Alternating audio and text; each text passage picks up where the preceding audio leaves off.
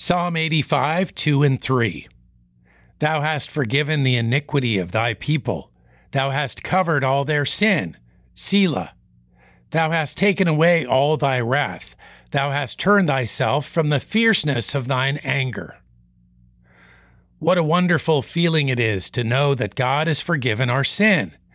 When His wrath is turned away from us, we get a great sense of freedom and have a peace that passes all understanding we find that our most miserable times in life come when we place ourselves voluntarily in opposition to Him. We can only find comfort when we repent and restore our fellowship with Him. The chastening of the Lord often comes in the form of this troubled mind.